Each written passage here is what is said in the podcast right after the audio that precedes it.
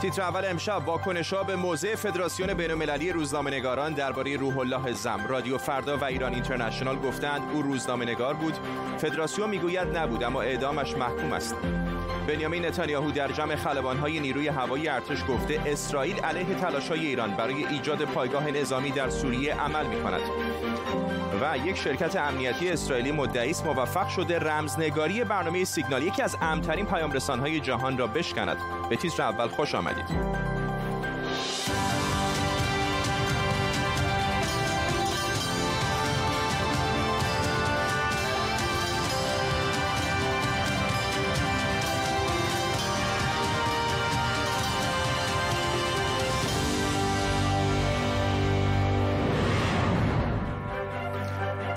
سلام به شما. فدراسیون بین المللی روزنامه‌نگاران میگه روح الله زن بر اساس قوانین این انجمن روزنامه‌نگار شناخته نمیشه. امری که با اعتراض شماری از فعالان رسانه های اجتماعی و روزنامه‌نگاران روبرو شده. بخش فارسی فدراسیون بین المللی روزنامه‌نگاران در دفاع از تصمیمش نوشته شماری از رسانه های فارسی مثل بی بی سی، رادیو فردا، دویچه وله و ایران اینترنشنال هم روح الله زم رو مدیر کانال تلگرامی آمد نیوز خطاب می‌کنن نه روزنامه‌نگار.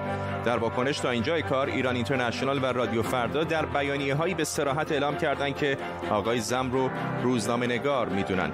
اتحادیه ملی روزنامه نگاران بریتانیا و ایرلند NUJ هم در پاسخ به ایمیلی از ایران اینترنشنال موضع مشابه فدراسیون بین‌المللی روزنامه نگاران گرفته. بعد اشاره کنم که در مطلبی که سال پیش در وبسایت خود فدراسیون بین‌المللی روزنامه نگاران منتشر شده هم آقای زم با عنوان روزنامه نگار معرفی شده. آقای زم 22 آذر در زندان به دار آویخته شد. در طول برنامه با تیمی از کارشناسان خبرنگاران این موضوع و خبرهای دیگر رو دنبال می‌کنیم. پیش از همه بریم سراغ فرج سرکوهی نویسنده و روزنامه‌نگار در فرانکفورت آلمان. آقای سرکوهی چطور می‌بینید بیانیه هایی که فدراسیون بین المللی روزنامه‌نگاران منتشر کرده؟ ببینید دو تا مسئله رو باید کاملا از هم جدا کرد و متاسفانه این فدراسیون این مسائل رو از هم جدا نکرده یا نمی‌تواند بکند. و من دلیلش هم میگم البته.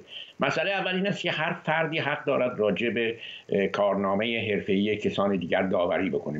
و مثلا یک نفر می‌تونه بگه که از نظر من فلان کس روزنامه‌نگار نیست یا مثلا نویسنده نیست و دیگرانی باشن که بگوین نه خیر اون روزنامه هست نویسنده هست. چنانچه مثلا ممکنه یکی یک رمان منتشر بکنه. من به عنوان منتقد ادبی به عنوان نظر فردیم بگویم که این رمان رمان نیست پاورقی هست. یا مثلا این نویسنده نویسنده نیست یا نویسنده خوبی نیست یا انتقاداتی به کار رو وارد کنن.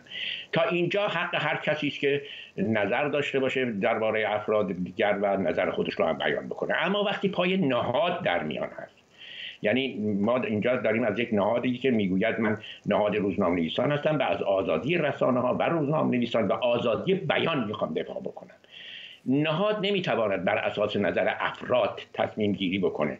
نهاد در واقع یک قواعد دیگری برای تصمیم گیری داره. یک نهاد برای نمی‌تونه به اصطلاح خودش رو شورای نگهبان به عنوان شورای نگهبان تلقی بکنه و مثلا تشخیص بده که کی صلاحیت این کار رو داره یا کی صلاحیت اون کار رو نداره یا ما کی رو به عنوان مثلا می‌شناسیم یا نمی‌شناسیم. یک نهاد که می‌گوید من می‌خواهم مدافع آزادی رسانه و آزادی بیان باشم چیزی که این فدراسیون ادعا می‌کنه بایستی که از آزادی بیان همه کسانی که خود رو به اون سنت متعلق می‌دانند صرف نظر از نظریه این یا اون فرد دفاع بکنه. و به خصوص این یک نکته. نکته دومی که وقت ما مثلا در پن انجمن قلم بین المللی یا در کانون نویسندگانم همین بحثا رو داشتیم که چه کسی نویسنده است چه کسی نیست کی تشخیص میده چه معیارهایی داره و غیره و غیره. اما اگر من یک نفر رو رمان نویس ندانم اما او به دلیل نوشتن به دلیل نوشتن نظرات خودش و تخیل خودش دستگیر بشه من دیگه این نظر فردیمو باید بذارم کنار. از حق آزادی بیان او به عنوان کسی که با نوشتن سر و کار داره دفاع بکنم. نهات هم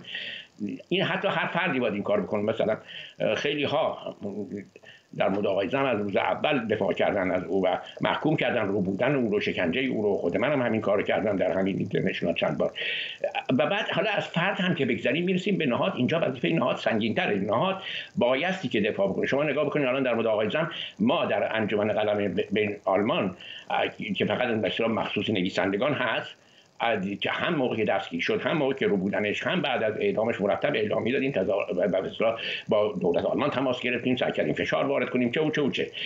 بنابراین مسئله این هستش که نهاد فراتر از نظریه افراد هست و بعد نهاد اصولا حتی نظریه نظر ارزیابی به اصطلاح کیفی رو باید بذاره کنار. وقتی کسی به دلیل بیان دستگیر میشه یا بازده میشه اعدام میشه شکنجه میشه چیزی که به بنابراین این موضع فدراسیون اصولا موضعی است غلط و نادرست. حالا یک دلیل اساسی داره این کار. شما اگه نگاه بکنین اقلا نهادهای روزنامه نویسی در دنیا از آقای زم دفاع کردن. وقتی که دستگیر شد اعدامش رو هم محکوم کردن مشکل این به اصطلاح فدراسیون این هست که بخش ایران چه در زمانی که در ایران بود و فعال بود چه اکنون در دست یک جناح از حکومت جمهوری اسلامی هست که این جناح در واقع بخشی از حکومتی است که قاتل رسانه هاست بخشی از حکومتی است که کشنده نویسندگان هست و بعد این جناح نظریات خودش رو اعمال می‌کنه. من مختصرا بگم که در اون دورانی که در دوره اصلاحات به دلیلی که روزنامه های مستقل رو از بین برده بودن و ما مستقل روزنامه مستقل که سندیکا داشتیم سندیکای ما رو از بین برده بودن. و بعد به انتشار نشریات محدود شده بود به جناهای حکومتی و اصلاح طلبان نشریات بسیاری داشتن و جوانانی که می‌خواستن در نشریات کار بکنن مجبور بودن در نشریات اینا بله. کار بکنن. بعد اینا اومدن یه انجمن روزنامه‌نویسان درست کردن و بعد هم همین فدراسیون درست کردن و این این سیاست نهادهای موازی هست. یعنی در برابر نهادهای مستقل نهادهای موازی درست بکنیم که کنترل و هدایتش در دست جناهای سیاسی باشه. الان هم در خارج کشور می‌بینیم که یک کسی که تمامی سابقه روزنامه‌نویسیش در داخل ایران محدود میشه به کار در یک ارگان حزب مشارکت اسلامی یعنی یکی از جناهای حکومت اسلامی یعنی به پروپاگاندا به تبلیغات محدود میشه. اینو گذاشتن مسئول میز بله. ایران. و بعد هم و, و, و در واقع ما داریم می‌بینیم که این فدراسیون استقلال خودش رو از دست داده و فقط منبع اطلاعاتش رو منحصر کرده به بله. کسانی که وابسته به یکی از جناهای فرصت ما چون کم هست می‌خوام یه سوال دیگه هم حتما ازتون بپرسم. بعد اشاره بکنم که من سعی کردم با آقای حنیف مزروی مسئول بخش فارسی فدراسیون روزنامه‌نگاران صحبت بکنم گفتن اجازه ندارن کسی دیگری هم از این فدراسیون به ایمیل ها و تلفن های ما پاسخ نداد ولی خیلی کوتاه اگر در یک دقیقه بخواید توصیف بکنید که به حال در این فضای جدیدی که شبکه های اجتماعی بخش قابل توجهی از اطلاع رسانی رو رو دوششون دارن در واقع حمل می‌کنن تعریف روزنامه نگار در سال 2020 چه هست؟ من قبل از اینکه به این سوال شما جواب بدم ادامه حرفم بگم که یک نهاد سنفی منابع دریافت داده هاش رو به یکی به خصوص در جامعه ایران که حکومت مستبد هست به هواداران یک جناح حکومتی محدود نمی‌کنه بلکه از منابع متعدد اطلاعات می‌گیره. و دوم اینکه اصولا اینکه یک نفر من نمی‌دونم کسان روزنامه‌نویسان ایرانی که اعضای این فدراسیون هستن چگونه تحمل می‌کنن که یک کسی رو انتصاب بکنن که گویا از پدرش هم این چیز به ارث برده یعنی نوع تزریق آزادگی هم هست. این باید انتخابی باشه روزنامه‌نویسان مستقل باید باشن مستقل از همه جناح‌های حکومتی و روزنامه‌نویسان حرفه‌ای که سابقه حرفه‌ای داشتن باشن و شناخت داشته باشن کار اما در مورد پاسخ سوال شما. ببینیم فضای مجازی این بحث بسیار پیچیده است. الان در همه جا هم مطرح است در انجمن قلم مطرح است نسبت این به فضای مجازی و نویسندگی یا روزنامه در واقع فضای مجازی بعضی از تعریف های قدیمی رو به هم زده. اما و این یه بحثی است که من فکر کنم با توجه که انگار وقتی هم دیگه نیست بگذاریم یه وقتی که واقعا بشه اونو عمیق بررسی کرد. چون این جنبه های مختلف داره پیچیده هستش و مثلا هم شکستن صد سانسور سرمایه و مطرح هست و دولت ها به هم شکستن صد سردبیری و اینکه کجا می شود به اصطلاح سردبیری رو در نظر گرفت و کار رو به سطح حرفه‌ای برکشید و کجا در فضای مجازی نام مستعار نمی‌دونم اخبار جعلی که در فضای مجازی رایج هست نفرت پراکنی و غیره که در فضای مجازی بله. متصان هست در همه دنیا هم هست. این مرزها مرزهای دقیقی است که باید راجعش صحبت بکنیم. اما وقتی که کسی دستگیر میشه و شکنجه میشه و اعدام میشه بله. به دلیل بیان سخن به دلیل بیان خبر حالا ما می‌تونیم خبر رو جعلی بدونیم درست بدونیم ندونیم اما به, دلیل بیان خبر اون موقع باید از من دفاع بشه صرف نظر از این که با اون موافق هستیم یا نه. ممنونم از شما. فرج سرکوهی در فرانکفورت آلمان بحثی داغ هست و طولانی. می‌دونم که در برنامه های دیگر هم حتما به این موضوع خواهند پرداخت. ممنونم از شما فرج سرکوهی در فرانکفورت آلمان. نخست وزیر اسرائیل بنیامین نتانیاهو گفته ارتش اسرائیل با جمهوری اسلامی و گروه های نیابتیش در سوریه مقابله می‌کنه. او در مراسم پایان دوره خلبانی حرف می‌زد گفت که نیروی هوایی آماده واکنش در برابر هر خطری در هر زمان و مکانیه. بابک اساقی از اورشلیم با ماست. بابک بیشتر بهمون بگو در مورد گفته های نخست وزیر اسرائیل. بله پیش از اون باید بدونیم که در چند روز گذشته به, به صورت یک نوع فضای آمادگی و همچنین اعلام هشدارهای گوناگون از طرف اسرائیل به سوی ایران ما اینجا می‌بینیم. فخریزاده چند وقت پیش کشته شد و سالگرد کشته شدن سلیمانی هم در آستانه اون هستیم. اسرائیل دست به یک سری عملیات هم زده یک زیردریایی ارتش اسرائیل فردا در هفته گذشته از کانال سوئز عبور کرد و در راه خلیج فارس هستش. این یک عبور خیلی آشکار بود و یک پیامی را داشت در رابطه با جمهوری اسلامی ایران که اسرائیل آماده انتقام گیری ایران هستش. رئیس ارتش اسرائیل آویو کوخاوی هم دیروز به ایران هشدار داد که دست از پا خطا نکنه. نخست وزیر بنیامین نتانیاهو و وزیر دفاع بنی گانس در مراسم افتتاحیه یک دوره خلبانی امروز پیام های تهدید آمیزی را به ایران ارسال کردن نتانیاهو گفتش که ما همچنان علیه ایران تلاش های متمادی خودمون را برای اینکه نتونه پایگاه نظامی در سوریه برقرار بکنه انجام میدیم. در این مورد هم سازش نخواهیم کرد و تهدیدات علیه ما به راحتی نخواهد گذشت و ما تصریح می‌کنیم. هر کسی که بخواهد به ما آسیب برساند ما به او ضربه مهلک خواهیم زد. بابک اساقی در اورشلیم ممنونم.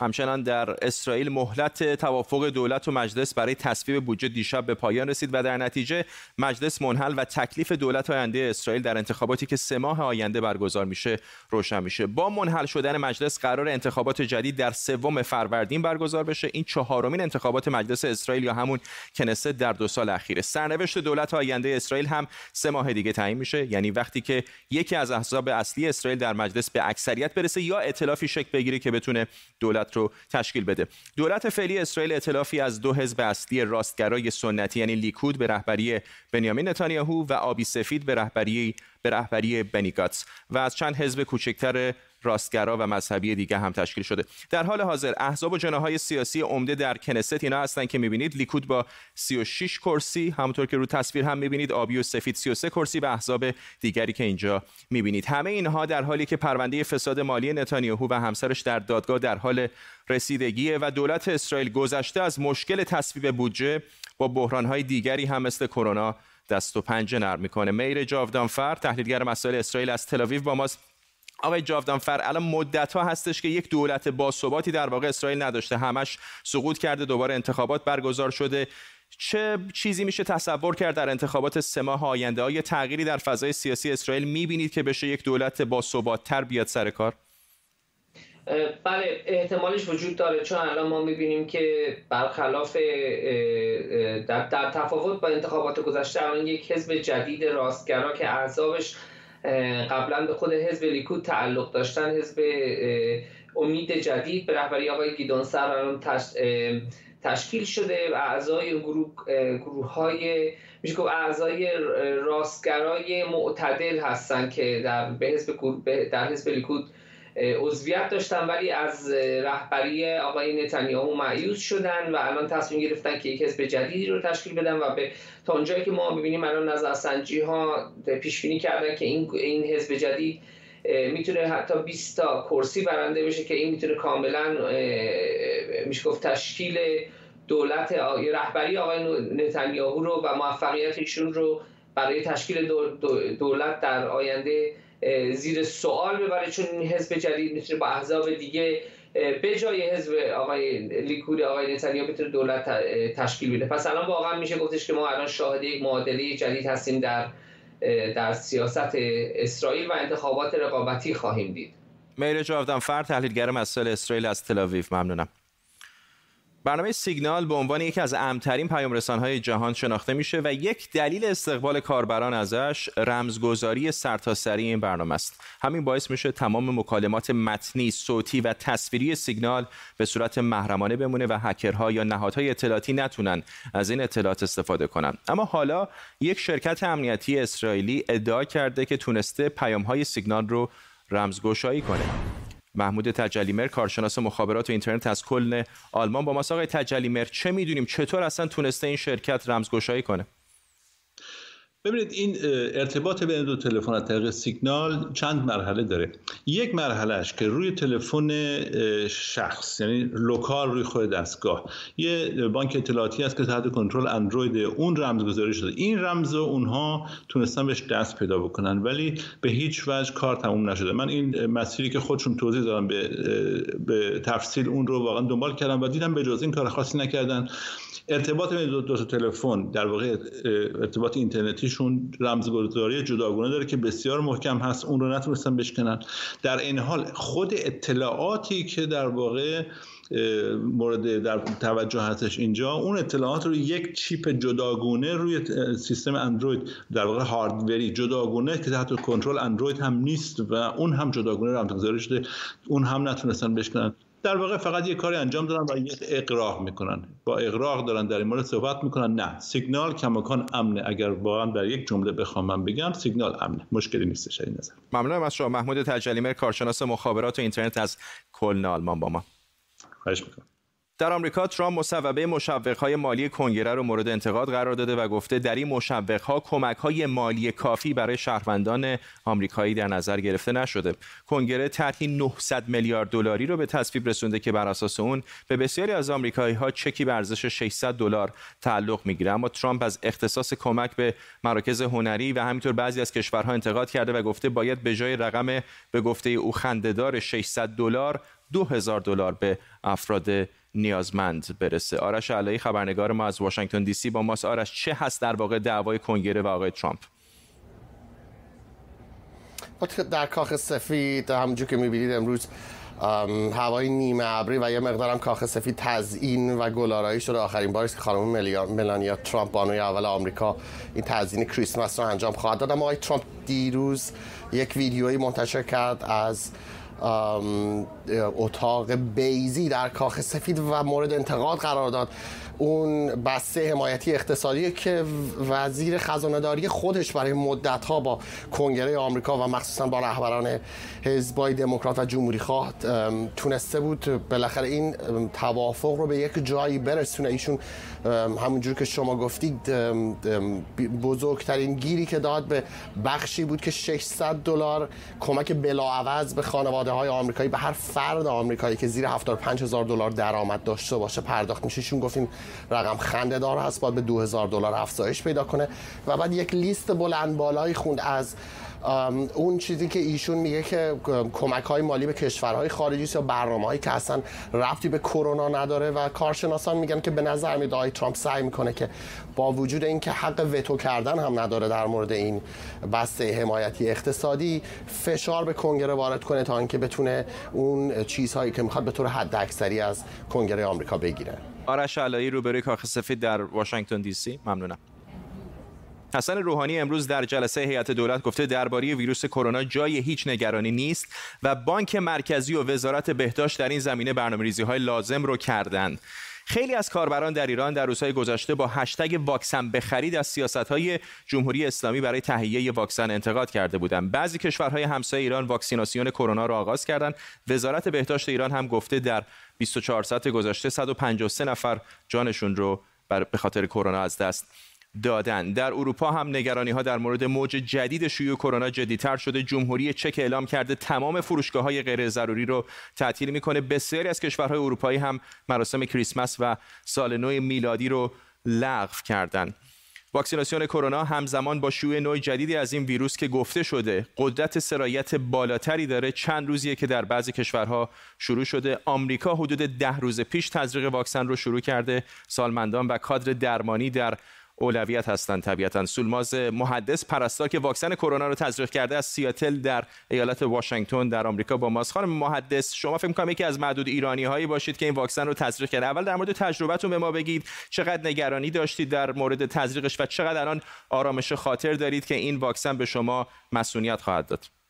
سلام فردا جان. مرسی که من دعوت کردیم به برنامهتون. والا من اصلا ترسی نداشتم که بخوام برم بزنم خیلی مطمئن بودم که باید این کار رو انجام بدم و بزنم و یه شنبه صبح تماس گرفتم با ما گفتن که بیایم و واکسن رو بزنیم. و الان هم فکر می‌کنم خیلی احساس خیلی خوبی دارم. البته سری دومش رو دوباره دهم ژانویه بعد بزنیم.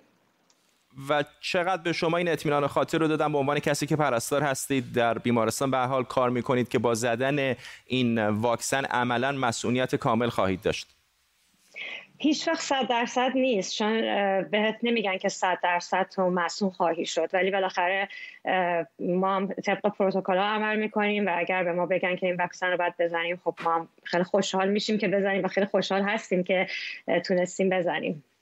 سولماز معدس پرستار از سیاتل در ایالت واشنگتن. ممنونم از شما. مرسی از شما.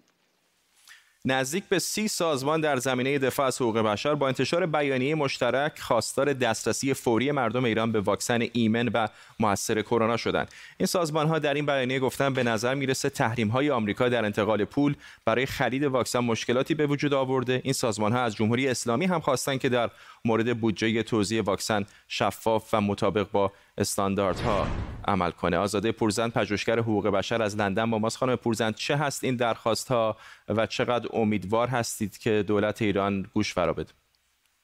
بله البته من اینجا نمی‌تونم از به نمایندگی از همه امضا کنندگان صحبت کنم. تنها از طرف بنیاد سیامک پورزن صحبت می‌کنم که یکی از امضا کنندگان هستش این نامه از برای ما به عنوان یک سازمان حقوق بشری از اون جهت اهمیت داره که در همونجور که شما گفتیم به چند نکته می‌پردازه. یکی قضیه تحریم های آمریکا هستش و اینکه حتی وقتی برای اهداف بشر دوستانه برداشته میشه بانک ها متاسفانه میترسن که به نقل و انتقال پول بپردازن و بنابراین این نامه خواستار این هستش که چراغ سبزی به وضوح از آمریکا به این بانک ها رسونده بشه که بشه کار نقل و انتقال پول برای این واکسن انجام بشه.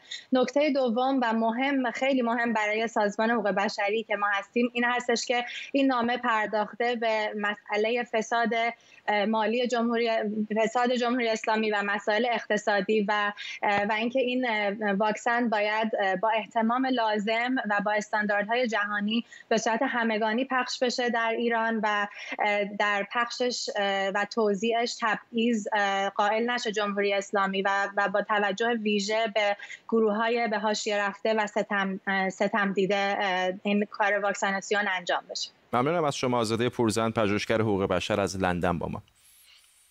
بالاخره بعد از دو روز مرز بریتانیا و فرانسه باز شده همزمان گزارش از درگیری میان راننده های کامیون و نیروهای پلیس در بندر دوور گزارش شده. به دلیل مشاهده گونه جهش یافته ای از ویروس کرونا در بریتانیا حدود سه هزار کامیون در دو روز گذشته در مرز متوقف شده بودند و اجازه تردد نداشتند.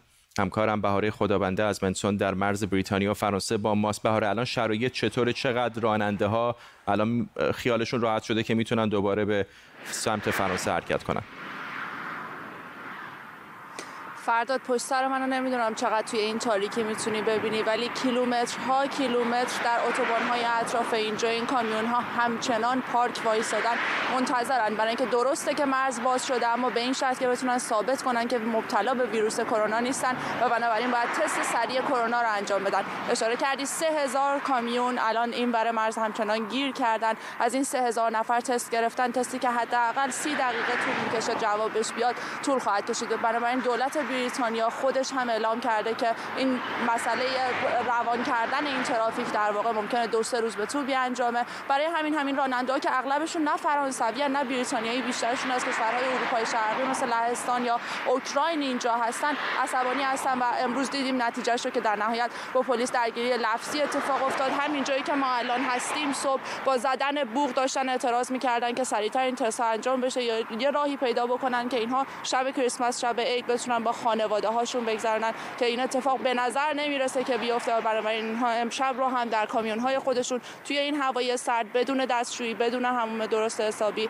مجبورن که سپری کنن. در مورد آخرین های ویروس کرونا در بریتانیا هم براش بگم که مت هنکاک وزیر بهداشت بریتانیا هم تقریبا یک ساعت پیش در واقع اطلاعات آخری رو که داده در بریتانیا بیشتر از 700 نفر دیروز 740 نفر در واقع جان خودشون رو در 24 ساعت گذشته از دست دادن. گفتن که یک یک گونه جهش یافته دیگه در آفریقای جنوبی پیدا شده که دو موردش باز دوباره در بریتانیا کشف شده. میگن که این این ویروس جدیدتر حتی سریعتر از گونه جدید قبلی که حرفش زده بودیم گویا گسترش پیدا می‌کنه. و بنابراین اغلب جنوب شرقی و شرق بریتانیا و همینطور جنوب غربی بریتانیا الان در محدودیت های شدید قرار دارند و دولت هر روز داره در واقع گزارش میده که چطور می‌خواد این بیگونه های جدید رو تحت کنترل در بیاره.